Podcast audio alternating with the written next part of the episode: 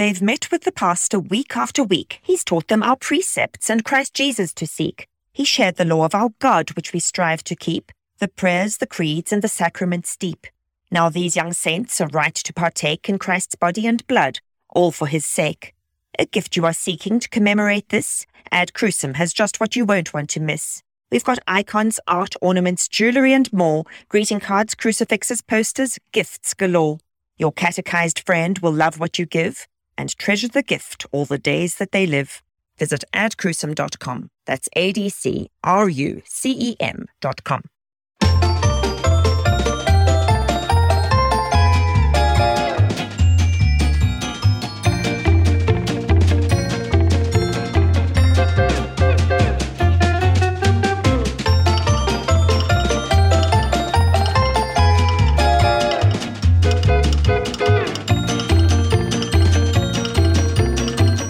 listening to the Lutheran Ladies Lounge podcast. I'm Sarah. I'm Erin. I'm Bree. And I'm Rachel. Today is a story time with Sarah day. Yes. So, this podcast is going to be dropping on the Friday between Armed Forces Day, which is the third Sunday in May, which is May 21st, and also Armed Forces Sunday, which, if you follow Ministry to Armed Forces, I'm sure you've heard about that. Maybe some of you have an Armed Forces Sunday celebration on May 22nd, Mm. and Memorial Day, which is the last Monday in May, which is May 30th. And also, May is Military Appreciation Month. So when I realized all Mm. of those things were happening Coalescing. all at once, I thought maybe we should share a little bit of the history of chaplaincy, military chaplaincy, especially our LCMS ministry to the armed forces, or MAF, as we call them. So, Excellent. this is going to be a uh, a little overview of chaplaincy through military history, and this is a history like I'm I love like reading about World War II and World War One and stuff, but military chaplaincy, especially in the U.S., is something I've never actually researched. So this was kind of fun to go down a few rabbit holes with this. And a huge shout out to Chaplain Craig Muehler, who is the executive director of LCMS Ministry to the Armed Forces. He shared some resources with me while he was in Florida for a MAF conference with mm-hmm. Rachel and the rest of the chaplains. Yes. Yeah, So- it was a really interesting week for you to be having to gather material from anybody because we were all the one There. time. Yeah, that was very busy. terrible timing on my part. So a very huge shout out to Chaplain Muehler for like emailing me stuff to do some research. I super duper appreciate that. He is also a retired Navy chaplain and a huge proponent. If you ever talk to him or listen to any of our coffee hour episodes, huge proponent of encouraging men to become chaplains in the military. We've been able to talk with him, him and Chaplain Stephen Hokana uh, several times over the last few years about chaplaincy, and it's the stories that they bring are just amazing. And They're phenomenal Mm. dudes. and I'm sure um, Rachel has shared some stories with us, and we talked about some of these things last year too. So I can't speak highly enough of everyone involved with MAF. And I know there are also a lot of ladies in the lounge who are connected with the armed forces, with chaplaincy, and all of the families and wives of active duty and retired servicemen. So, huge shout out to everybody during Military Appreciation Month. I was going to ask Rachel if she has any stories to share, but her chaplain is walking around behind her. I'm yeah, he just just got home and uh, wonders why he can't make any noise in his own bedroom right now. Um, Speaking of the lives of chaplain families. right. yes, it's interesting. You ask about stories, and it, to be a chaplain spouse, as we're known in the military, even though all LCMS chaplains are men, not all military chaplains are men. So we talk about Right. chaplain spouses, and most of the best stories I don't know.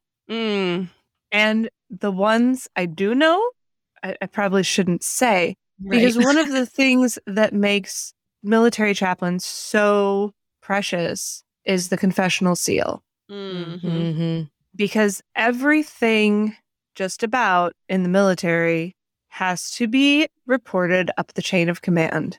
Mhm. But what you share with a chaplain stays with a chaplain.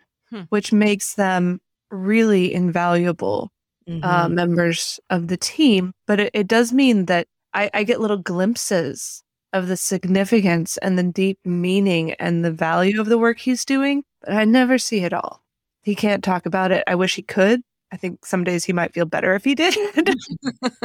but the oath that all of our pastors take to never divulge the sins confessed to them means that all the best stories are off the table, but that's a good thing. Yep. Yeah. Um, Yep. Means they'll be off the table for me too. Mhm. Yes, exactly. you. You can Thanks. you can really if you are if you are listening to this and you are in the military and you need someone safe to talk to, find a chaplain Mhm. because they can listen, they can pray, they can absolve, they can you know nurture you and offer you guidance and if you can find an LCMS chaplain because Mhm. they're going to be giving you that double heaping portion of law and gospel that your soul needs so very badly when you're carrying around a heavy weight. I'm actually curious. Um, before you before you get too far into your plans, Sarah, just because I feel like the whole the whole confessional seal is something I hear about in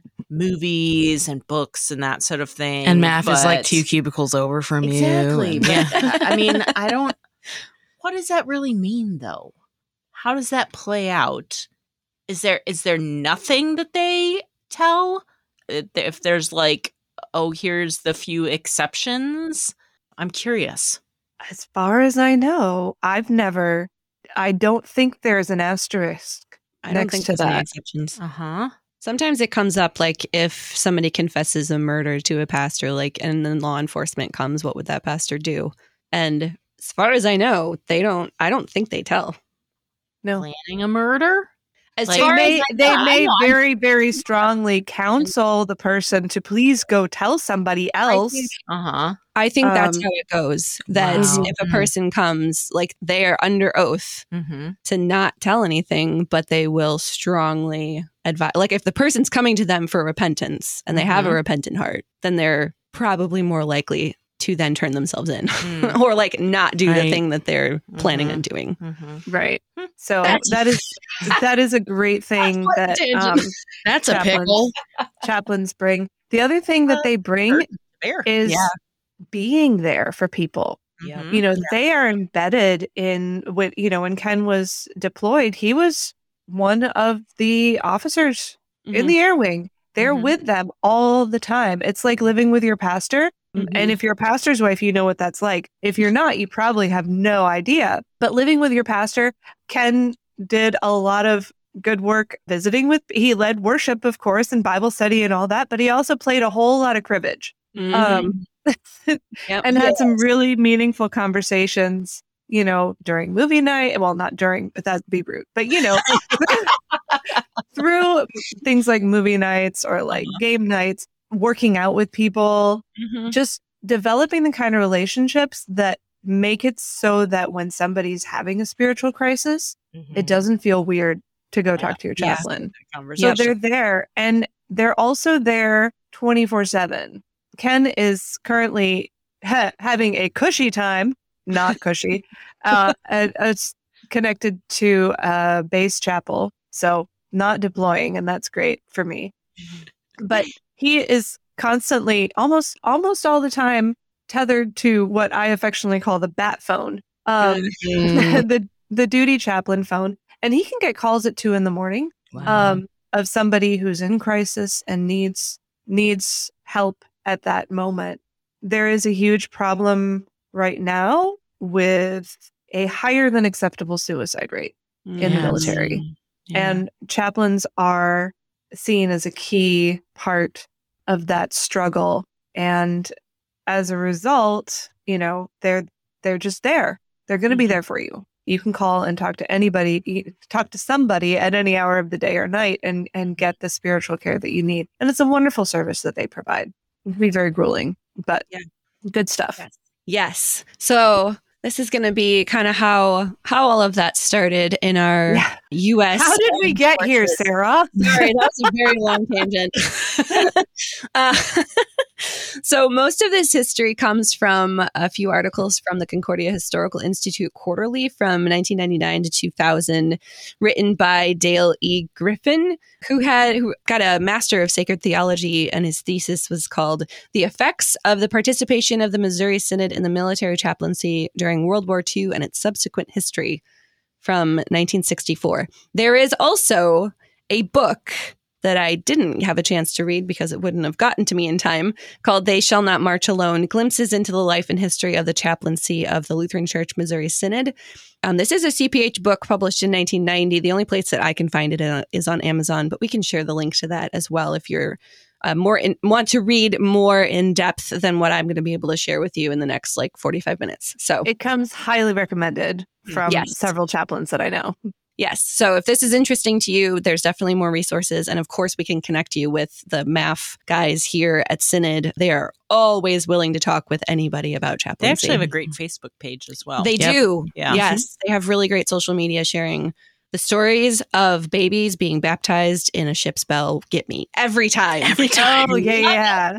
Ah. That's that's a wonderful old tradition. I love that tradition. It's just so cool. I Anyway, mean, they baptize. well, they baptize adults too, but They baptize humans. Any baptism story. Humans. Well, and I was recently at the USS Constitution. This is a total tangent, but the oldest commissioned ship in the U.S. Navy, and they do baptisms in the, sh- the ship's bell for the Constitution. And if you are baptized on the ship's bell, the tradition is that your name is then engraved either on the bell or on a plaque, it's You so know, cool. so that it's always the bell always remembers you. Uh-huh. Yeah. It's giving me chills. Isn't I love it.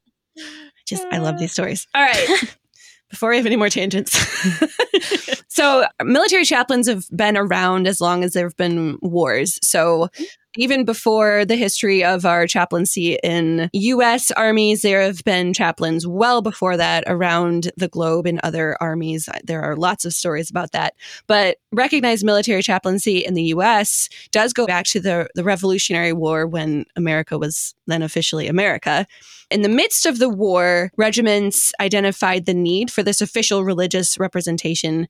And so on July 29th, 1775, Mm. the Continental Congress established the Army Chaplain Corps at the request of none other than General George Washington. The current chief of chaplains for the U.S. Army is Chaplain Thomas L. Solhjem, who is with the Assemblies of God. The Navy Chaplain Corps was established just a little bit later on November 28th, 1775, when the second article of Navy regulations was adopted to make sure that divine services were performed twice a day on board ships and sermons preached every Sunday unless there was bad weather. So they were serious about uh, giving people God's word in the Navy in 1775. A very significant side note for Navy chaplaincy just recently, on May 16th of this year, Chaplain Gregory Todd was promoted to Chief of Chaplains for the U.S. Navy, which is kind of a big deal, where he will provide spiritual care for everyone in the Navy, Marines, and Coast Guard. And this is the first time an LCMS chaplain has served in this role in 30 years. Wow. So, big deal. I'm beaming over here. I'm Yeah. yeah. Super duper cool that we have an LCMS chaplain as the chief of chaplains for the US Navy. Mm. And speaking of MAF social Mhm. media, if you want to see pictures of this, you can and we'll we'll link to their social media too. You can go to to the MAF social media pages and they have lots of pictures of this ceremony. It was a big deal. It's awesome that our LCMS chaplains are so highly respected in this arena of chaplaincy and they get to work with chaplains from all across other denominations. I think I think that's really cool. The Air Force official chaplains didn't come until 1942 when the first air chaplain of the U.S. Army Air Force, Charles Carpenter, was appointed on July 28, 1942. So the Air Force was still a part of the Army until 1947, and the Air Force shared chaplaincy with the Army until General Carl Spaatz ordered the institution of a separate Air Force chaplaincy on May 10th, 1949. So Air hmm. Force chaplaincy came around much more recently. Hmm. Well, but it's uh, worth noting that the Air Force chaplaincy is older than the Air Force. So Yes. that's cool. Isn't that interesting? and, and in case you're wondering, I had to look this up because I was curious. The chief of chaplains for the Air Force, Chaplain Randall Kitchens, who is Southern Baptist, oversees the chaplaincy for the U.S. Space Force. So they Outer are space also covered. pastor. well, and yes, so the Air Force chaplains cover the Space Force. The Navy chaplains cover the Marine Corps and the Coast Guards. So they all get chaplains. Everyone is covered by somebody. Mhm. So back to the Revolutionary War. These chaplains would serve for six months to a year, which was the same contract as the surgeons would serve. They weren't given commissions, but the chaplains serving for a year were ranked as majors. And one chaplain was appointed to each regiment of the Continental Army, plus separate units and hospitals, all attending to the spiritual and emotional and sometimes even physical well being of troops. During this time, they also served with the militias of the day as well. And then fast forwarding to the War of 1812, chaplains were assigned to each regiment enlisted for that war. But for the 20 years after that, the only Army chaplain was one assigned to West Point, where he taught geography, history, and ethics Wow. alongside being a chaplain. And then from 1838 until the Civil War, chaplains were assigned to army posts, except those in regiments in the war with Mexico from 1846 to 1848. So, up until 1849, there were 20 army chaplains who were authorized. And then after that point, 30 were authorized until 1861. And then in 1861, regimental chaplains were authorized and Jewish rabbis became eligible to serve. So, hmm. pre Civil War, Jewish rabbis were not part of the, the official chaplaincy. So then, after the Civil War, post chaplains were a thing again. So in 1878, a chaplain was appointed to oversee the educational program of the Army. And then in 1899, endorsement of chaplains by their respective church bodies became the rule. And this is still a thing for us now, where LCMS endorses all of the chaplains who serve for us. And uh, Chaplain Muehler is the endorsing agent for LCMS military chaplains. Hmm. So we'll fast forward again to World War One. You're going too fast for me, I'm Sarah. sorry. I'm sorry. I said this Dizzy. was brief. Dizzy. So World War One, there were 74 chaplains in the regular army and 72 chaplains in the National Guard. And during the war, there were 2,363 clergymen who were commissioned as chaplains for the army, of whom only 57 were African American. And I had to stop and think about that for a second. But that what was a, percentage is that? that's a very small percentage Mm. of chaplains who were African American during World War One. During uh, the years of the Civilian Conservation Corps, which I believe came up during the Walther League episode, because Walther Leaguers were highly involved in the Civilian Conservation Corps. There were several hundred reserve or National Guard chaplains that served with the Civilian Conservation Corps, and many of them were called to active duty status in the regular army. So, several thousand chaplains were appointed from civilian service to military service during World War II. Mm-hmm. So, turning specifically to LCMS chaplains, our synod has been providing chaplains to serve alongside men and women since the beginning of our synod. So, CFW Walther announced in the May 28, 1862 edition of Der Lutheraner that Pastor F.E. Richmond of Schaumburg, Illinois, which is like right outside Chicago, Scumberg. we love you, Schaumburg. Uh, My husband calls it that, to be fair, not me. he accepted a call to serve an Ohio regiment, and Walther fully supported this vocation of chaplain.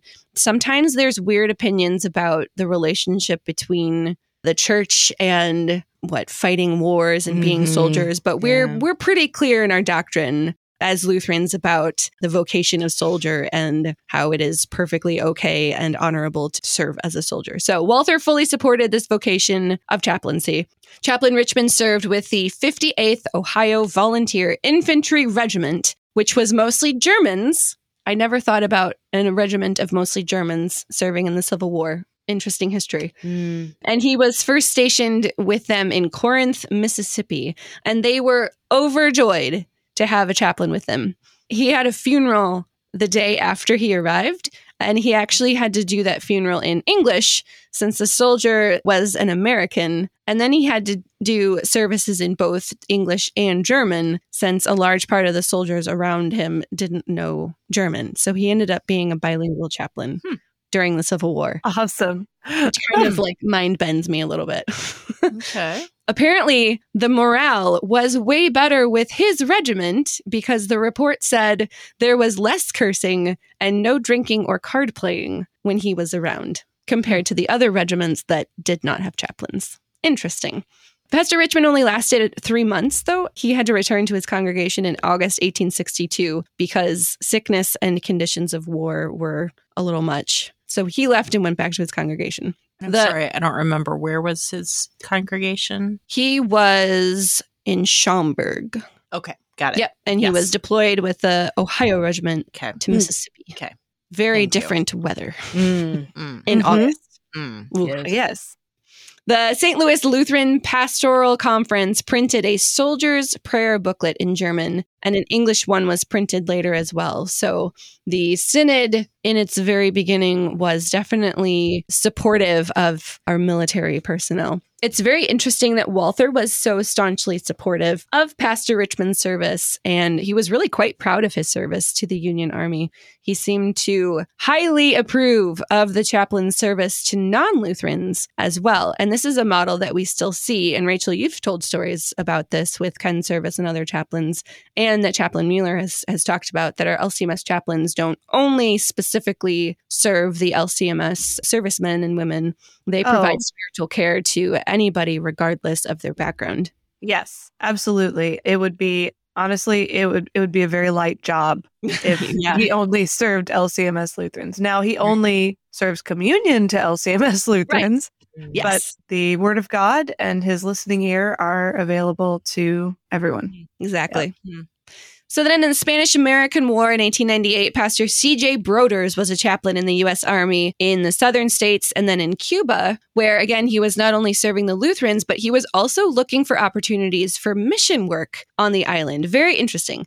And his efforts were again really supported by the Synod and the Southern District. When we get to World War One, the Synod was really active with chaplaincy and general interaction with the military.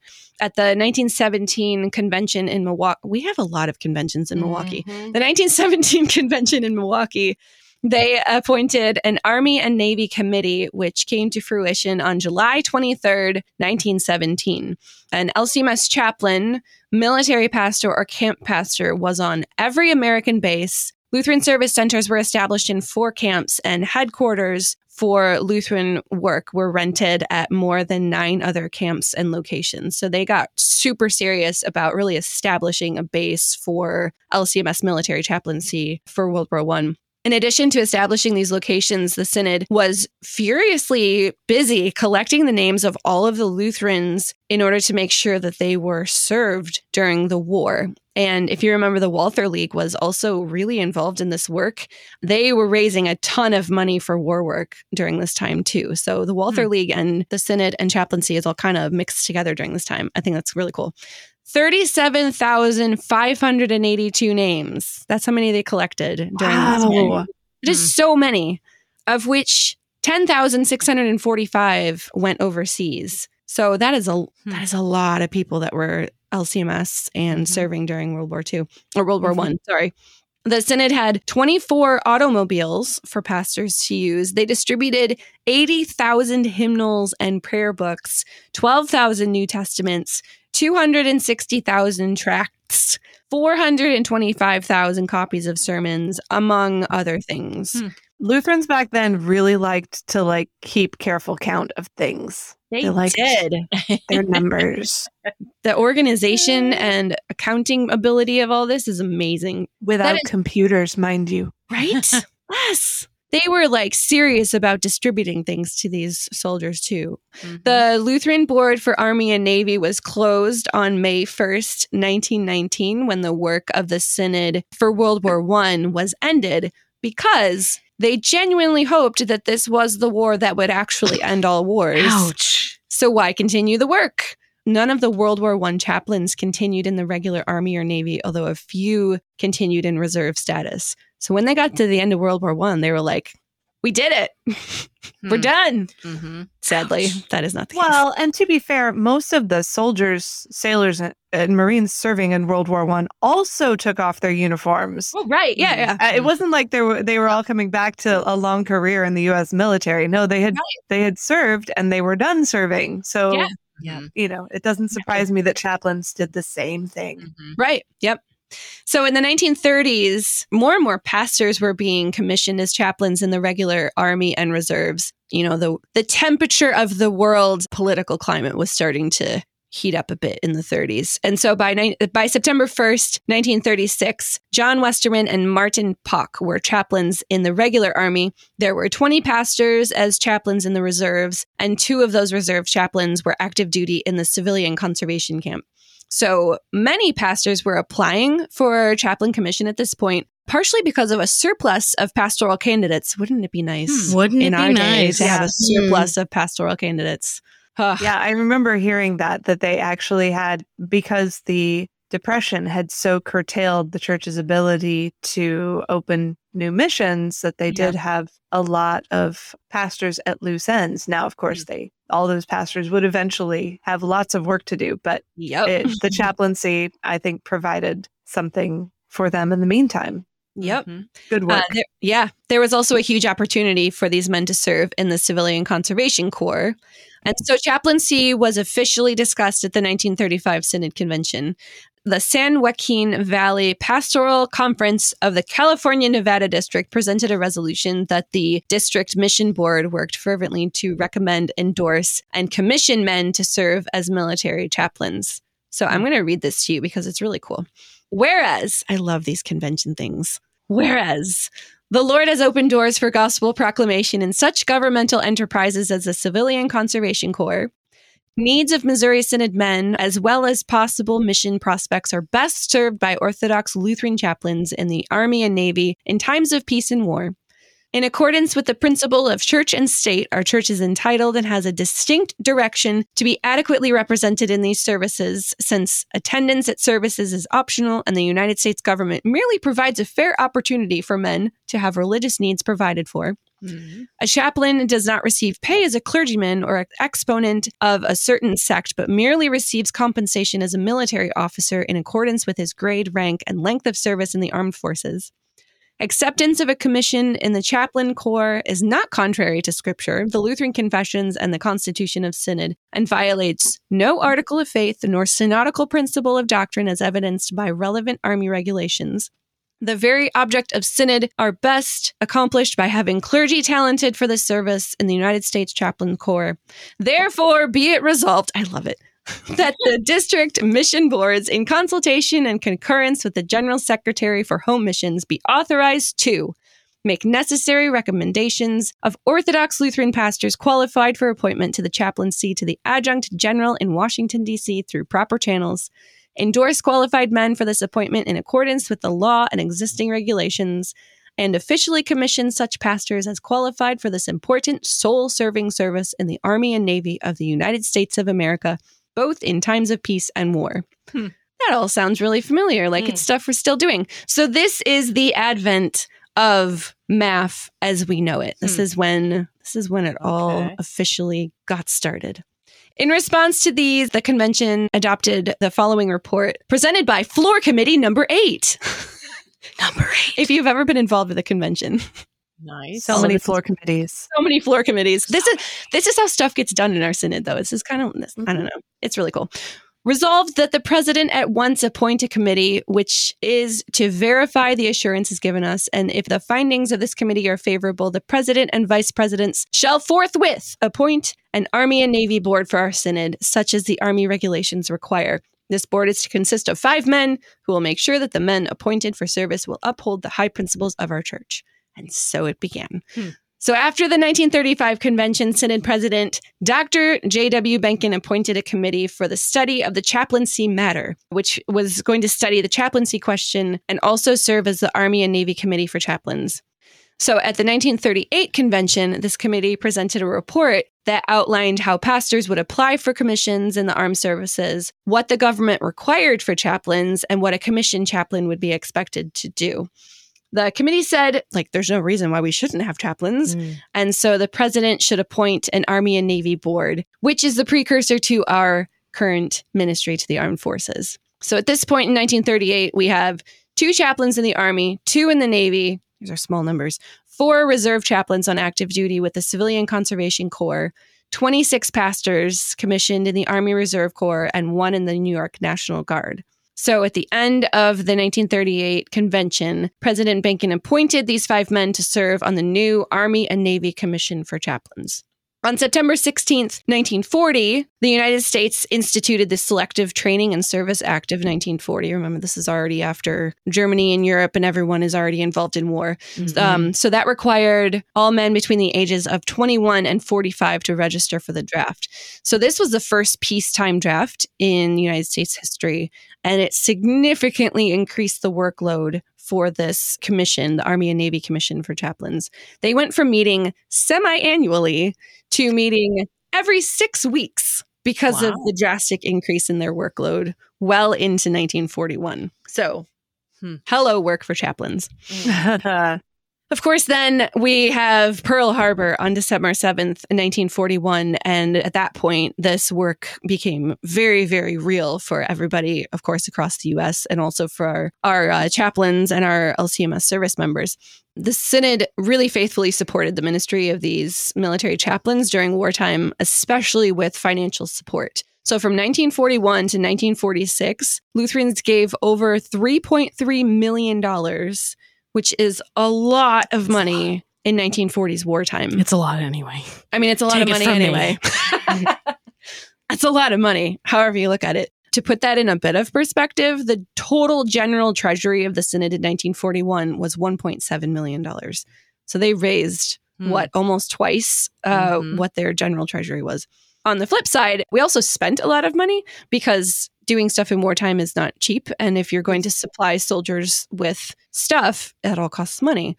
So they were financing the chaplaincy. They had salaries for all these people, office supplies, real estate, postage, because they were mailing like hundreds of thousands of things, automobiles, printing, prayer books, all sorts of other stuff. So at the conclusion of the war years at the 1947 convention, the Army and Navy Commission submitted a report that showed all of this work that the chaplaincy had done during World War II. I have some stats for you right now. 253 total chaplains served, including five from Canada. 203 chaplains serving overseas. Six chaplains died in the service. Nine full time chaplains serving in the Veterans Administration, and 105 chaplains serving in 124 veterans hospitals. Hmm. There were 28 service centers on duty at one time, 44 Synod parish centers, 135,000 total service personnel, with 77,000 overseas at the peak of war, and 3,738 fatalities. So the pieces of mail that I mentioned, approximately 20 million pieces of mail Mm. sent to service people. Hmm. That is a lot of postage Yes. and a Hmm. lot of printing. Mhm. I don't think I've sent 20 million mailings yet. And I've been doing this for 10 years. 60 million bulk mailings sent to chaplains. That is crazy. Yep. 435,613 prayer books sent out. Can you imagine doing all of that mailing? Those are really, really incredible numbers. But like Rachel was talking about, the real soul service that these chaplains are able to do with word and sacrament ministry is so crucial to the well being of these service members. And so, maybe even more importantly, 2,569 total baptisms between Oh, chaplains and service yep. members. there That it is- is. That is a huge number. Hmm. 921 confirmations, 4,937 marriages, 281,978 people communed. Hmm. I love that number. 96,695 sermons. It was a lot of sermons. That's a lot of sermons. But like this is the bread and butter of all this, right? Bringing Jesus to these people who need it in particularly vulnerable and scary times. This is this is the critical work that we're talking about. One of the most incredible stories to come out of World War II is Chaplain Henry Gerecke, who was the LCMS chaplain to the 15 high ranking Nazi war criminals at the Nuremberg war crimes trial. I don't have time to tell you his entire story today. 'cause Wow. We'll do that another day, but it's amazing. I love this story. I'm going to save that story for a future episode of Storytime because I think we should tell the whole thing. But he was the chaplain to these Nazi war criminals. He talked with them about Jesus. He walked with 10 of them to the gallows. I mean, this was very, very real chaplaincy work. But that is what that vocation of chaplain is to share He Jesus was with people. He assigned that role because so many Germans were Lutheran and he spoke Yep. German, Yep. which many of our pastors did at that time. Yep. Yeah. It's an amazing story, but that will be for another day. So after World War II, the commission wanted to continue working during peacetime, serving military personnel and working with veterans hospitals. And so at that point, the commission's duties going forward, they sound pretty much like what MAF does today. Act as the endorsing agency of the Missouri Synod for military chaplains. Yep. Serve as the liaison agency between the chief of chaplains of the several branches of the armed forces and the chaplains of Synod. Yep. Supervise and give guidance to all Missouri Synod chaplains. Yep. Check. And provide suitable Christian literature and ch- tracts. It's a hard word to say. Tracts for hospitalized service personnel. Double check. So the LCMS Ministry to the Armed Forces still carries out all of these objectives. Our chaplains have served honorably in all of these wars uh, with distinction as as chaplains, continuing these traditions through all of the the conflicts post World War II, Korea, Vietnam, Afghanistan, Middle East, Mm. all of those things. They have faithfully and continually delivered the word and sacrament ministry to all of these military personnel and their and their families. So current day, these are current numbers as of last week. We have 139 chaplains who are currently serving with us. We have 58 active duty, 44 reserve, 26 guard, 7 civil air patrol, 2 coast guard auxiliary, 2 director of religious education, which is a very interesting Interesting. post. Mhm. We may have to talk more about that one someday. Plus 7 chaplain candidates. Nice. So we still have a lot of, of uh, people serving in these roles. Some of these chaplains are on bases in areas of conflict, some are deployed on ships. Others walk the flight line on isolated air bases to share Jesus with airmen as they load fighter aircraft for combat operations. Uh, very real work. And like Rachel was talking about, these are the only members of the armed services who offer 100% confidential listening ear, which is uh, huge for all these people who are serving. They protect the First Amendment rights of military personnel to practice religion freely, and they really help servicemen and women deal with the stress of military life. Yeah. So- and they had a they had a really a really challenging role to play over this last year because chaplains were key people evaluating religious exemptions for the Mm. COVID vaccine mandate. That was a job that nobody's ever been trained for, by the way. But these conscience objections, religious objections, suddenly everyone, you know, Mm. they're just flooded with these because Yeah. you know, wherever you stand on this, it, it is important for religious freedom, religious liberty. That's their thing. That's what they fight for every day. They want people of faith who join the military to have whatever they need to not lose their faith while they're serving. Mhm. and that means sometimes they have to facilitate some things that that we as Lutherans would rather not happen, but at the same time it's a do unto others Hmm. kind of situation. Yeah. Where you want to think that if your young Lutheran joins the service, that there will be a chaplain there even if it's not a Lutheran chaplain who will help get them connected to Lutheran word and sacrament ministry wherever they are Mhm. so that they can be strengthened and supported in that faith. And if that chaplain happens to be an LCMS chaplain, all the better. It's such it's such vital work because a lot of just as with kids who go to college, kids who join the service, it is very hard as they're separated from their families, from their communities, their churches, their networks, and, and they're going through a really stressful time in their life for them to maintain their faith. Yeah. Um, and chaplains are one part of the the puzzle for making sure that maybe that happens. Yeah. because you you need it. You need Mhm. God if in any in any part of your life, but especially in military service. Yeah. to do that without faith is soul crushing. Really. So before I'm done, I do have a couple of stories to share Yes. from a couple of current chaplains and then a couple of, well, a chaplain's wife and somebody who is active duty military. So, first, I have uh, two chaplains, Chaplain Travis Ferguson and Chaplain Chad Czischke. These are two names that are very familiar to me anyway, because we pray for chaplains regularly in chapel. And so I hear their names a bunch, but sometimes you don't really know their stories. Uh, but these two have particularly interesting stories because they both served in the Middle East last year, 2021, as the US troops were withdrawing from Afghanistan. And I know we have seen probably seen and heard and read the stories of how challenging that was. And these two chaplains were serving smack dab in the middle of everything that was happening in Afghanistan. Mm. So there's also a couple links that I can share in the show notes too if you want to if you want to read the full stories because I can't share all of it. I have a couple links to share too. So, Chaplain Travis Ferguson has been a chaplain in the United States Air Force since 2014 as a reservist serving active duty with the 940th Air Refueling Wing at Beale Air Force Base in Northern California, in addition to being pastor to a congregation in California. So last year in 2021, he was deployed to the Middle East and was serving at Al Udeid Air Base in Qatar.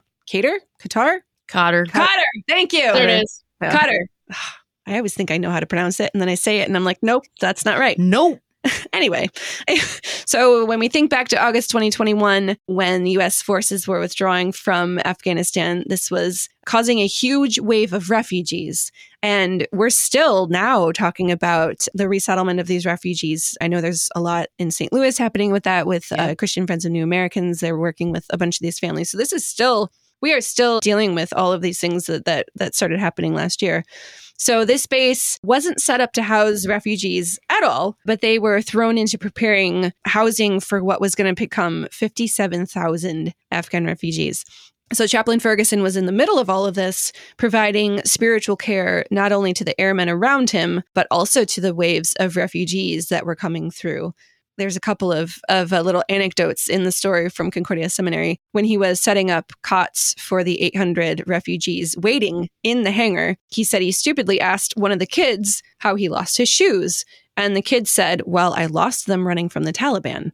And he Mm. was like, "Oh, yeah, this is um this is real." These situations were were very very raw for the refugees coming through. Another story was that he was talking to a father who was holding a crying child. And so Chaplain was able to offer them this apple juice that he had in his pocket.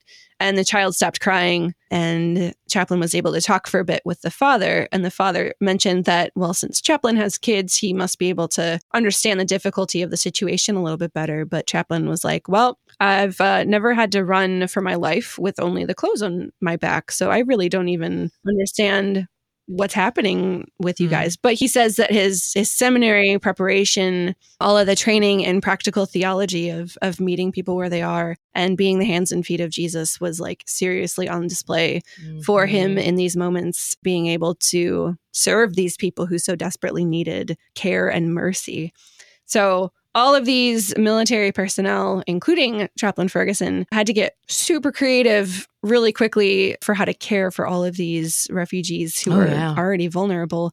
They converted hangars and warehouses into living quarters. They set up cots, places for all of them to sleep.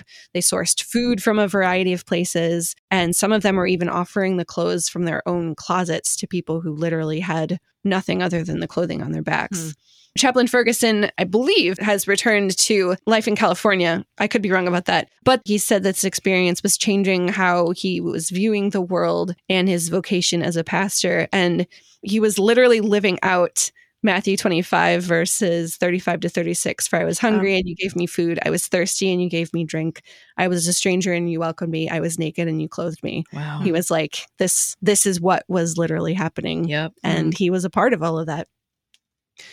So the other story, Major Chad Czischke, also a story from Afghanistan. He was serving uh, alongside an armored battalion of the Minnesota National Guard as a military chaplain, in addition to being a pastor in Wisconsin. In March 2021, he was called to a nearly year long deployment in Kuwait with Task Force 1 194, where he was caring for the spiritual needs of more than 700 soldiers. Hmm.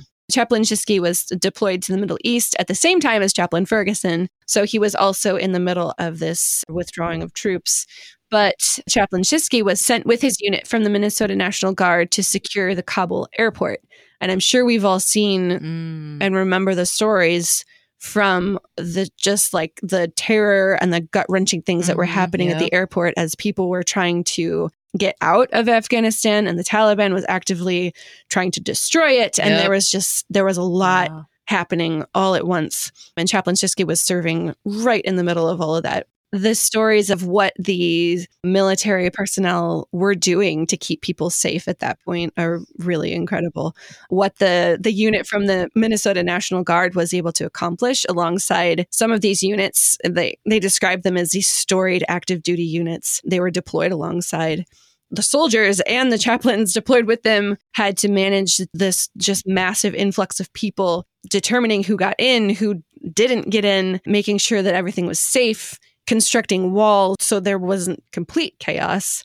They met waves upon waves of refugees, sometimes sometimes having a chance to play with the kids though while they were meeting all of these refugees. Some of them were engineers that were shoring up the walls to prevent people from just flowing in unchecked. They were also protecting all these people and the airport from the Taliban attacks which were actively happening. Some of the soldiers at certain points were shielding refugees with their bodies from these mm. attacks. So this was this was a very real situation that our chaplain was serving in.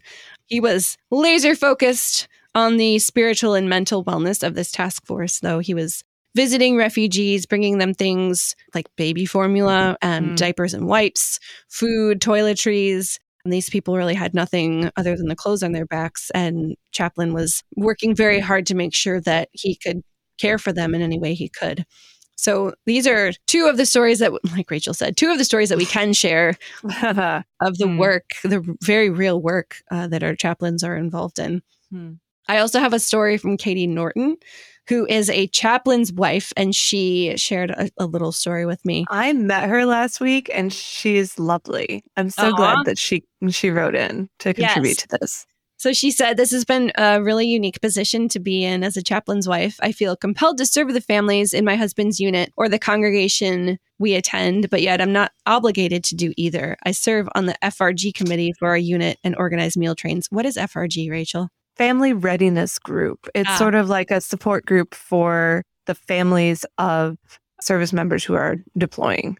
Very Hmm. nice. Yeah. Everything is acronyms in the military. Oh, it is. Oh my goodness. You're very lucky that that's one that I actually know. she says, I have also learned that our story is not unique in the military. We came to the Army unsure of what we were getting into. Then my husband deployed two months in, and we were blessed to learn I was pregnant with another child. So I would be doing eight and a half months of pregnancy on my own while raising our other four daughters. I found support in my military spouse neighbor in our new church home and the- the other chaplain wives on a post. I especially encourage congregations to support your chaplain families with prayers and to be there for those who may be in your congregations. We are also part of the Adopt a Chaplain program, and our sponsoring congregation has been very faithful with their donations and Mm. prayers. And that is something I didn't mention. There is an Adopt a Chaplain program with LCMS Ministry to the Armed Forces. So if your congregation wants to adopt a chaplain, we can get you connected. Facilitate. Oh, Yeah. please do. It it can be it can be a lonely life. And so to feel like you have Lutheran brothers and sisters out there who are praying for you and encouraging you Hmm. is a great gift. So consider that. Yep. And one final note from Sandy. She said, In my active duty days, we were blessed to be able to worship occasionally with the Lutheran Church in Kaiserslautern, Germany, which is super active with military personnel. And a bunch of people after her comment were like, Hey, I was there too. We all know each other. It was really yes. There's a little community there. Not with a military chaplain, but an amazing experience.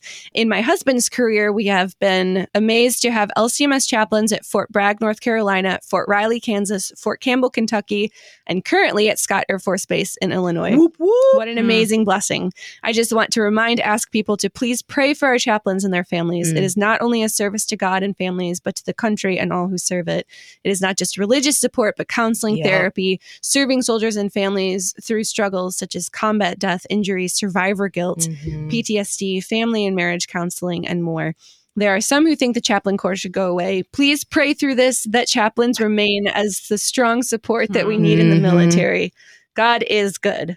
Yes. So, So, yes. true to Yes. all of that. Well, and I often, uh, you know, as somebody who's familiar with counseling and therapy and like you often ask yourself like who counsels the counselor and i feel Mm. like with this the stakes are so much higher you Yeah. know soldiers you know people who are seeing combat guarding airports and taking in refugees while you know enemy forces are trying to destroy like they see stuff yeah, they do. but then, like, on top of everything else, they have to provide that spiritual care and support for the soldiers. And so, I guess my question outside of prayer, which don't get me wrong, is a wonderful tool, thanks be to God. But, like, how else, like, what else can we do to help these guys? Because it's like that just kills me in my hearts. Yeah.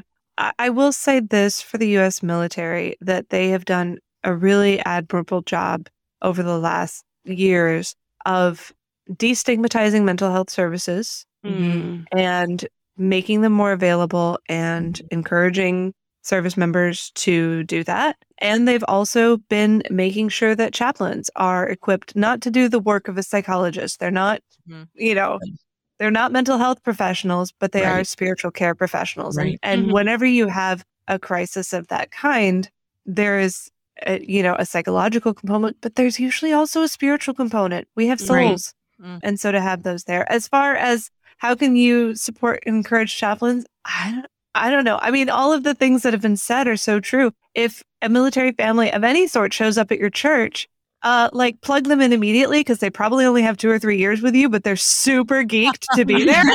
yes. like, don't waste time. They will, they will go with it. But what that's what we need more than anything is to feel connected to the body of Mhm. Christ. Yeah. Mhm. And there are so many times when chaplains are assigned to places where they find themselves very isolated, hmm you know, going years without being able to attend a Lutheran church.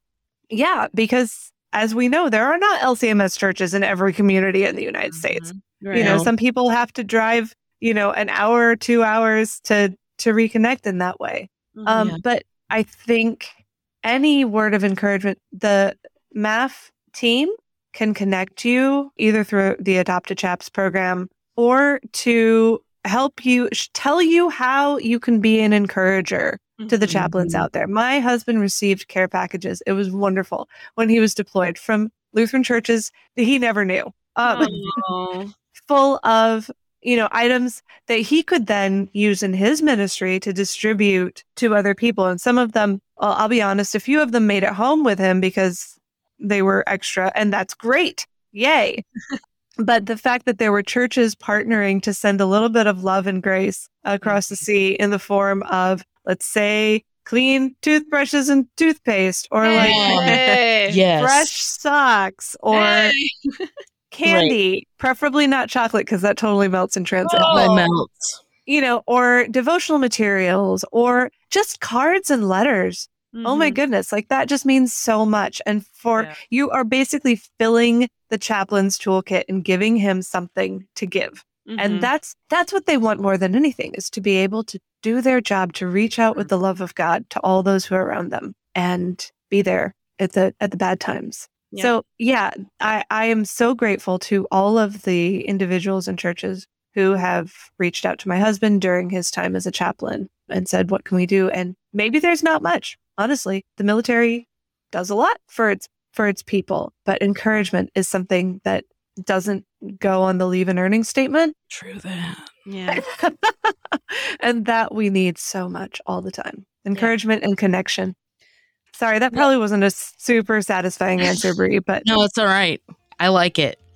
all of those resources you can find at lcms.org slash armed forces there's contact information for several people who will get you set up for the Adopt-a-Chap program which is an awesome program there's no fee involved with that you literally are matched with a chaplain and you just like encourage the heck out of them and it's great there's also operation barnabas that i ran out of time to talk about but that's also a, a great program to support military personnel all of that stuff is at lcms.org slash armed forces. Plus, if you want to plan an Armed Forces Sunday, there's information on how you can do that too. So happy Military Appreciation Month, everybody who serves. Thank you for your service. And to all my fellow spouses out there, thank you for your sacrifice. Yes. Because it is not a small thing. Claps all around, bro. Salute. If you have stories about your own time in the armed forces or as a chaplain family, we'd love to hear them in our Facebook group, the Lutheran Ladies Lounge on Facebook. You can also share those with us on Instagram at Lutheran Ladies Lounge. You can also get us in your inbox if you aren't on social media or if you like to just read emails about Lutheran Ladies Lounge stuff and get some sneak peeks that we don't put in the Facebook group. Sneaky. You can sign up for our e newsletter, comes out once a month. You can find those details in the show notes for this episode, or you can send an email to lutheranladies at kfuo.org. You can find all of our episodes at kfuo.org slash Lutheran Ladies Lounge, or on the KFUO radio app, or on your favorite podcasting app. You're listening to the Lutheran Ladies Lounge podcast. I'm Sarah. I'm Erin. I'm Bree. And I'm Rachel.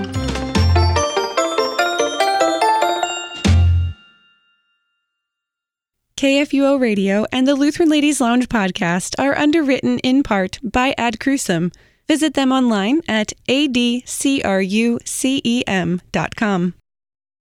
Views and opinions expressed on the Lutheran Ladies Lounge podcast may not represent the official position of the management or ownership of KFUO Radio, the Lutheran Church Missouri Synod. The Lutheran Ladies Lounge is produced by KFUO Radio and available at kfuo.org or wherever you get your podcasts. Join our community on Facebook in the Lutheran Ladies Lounge.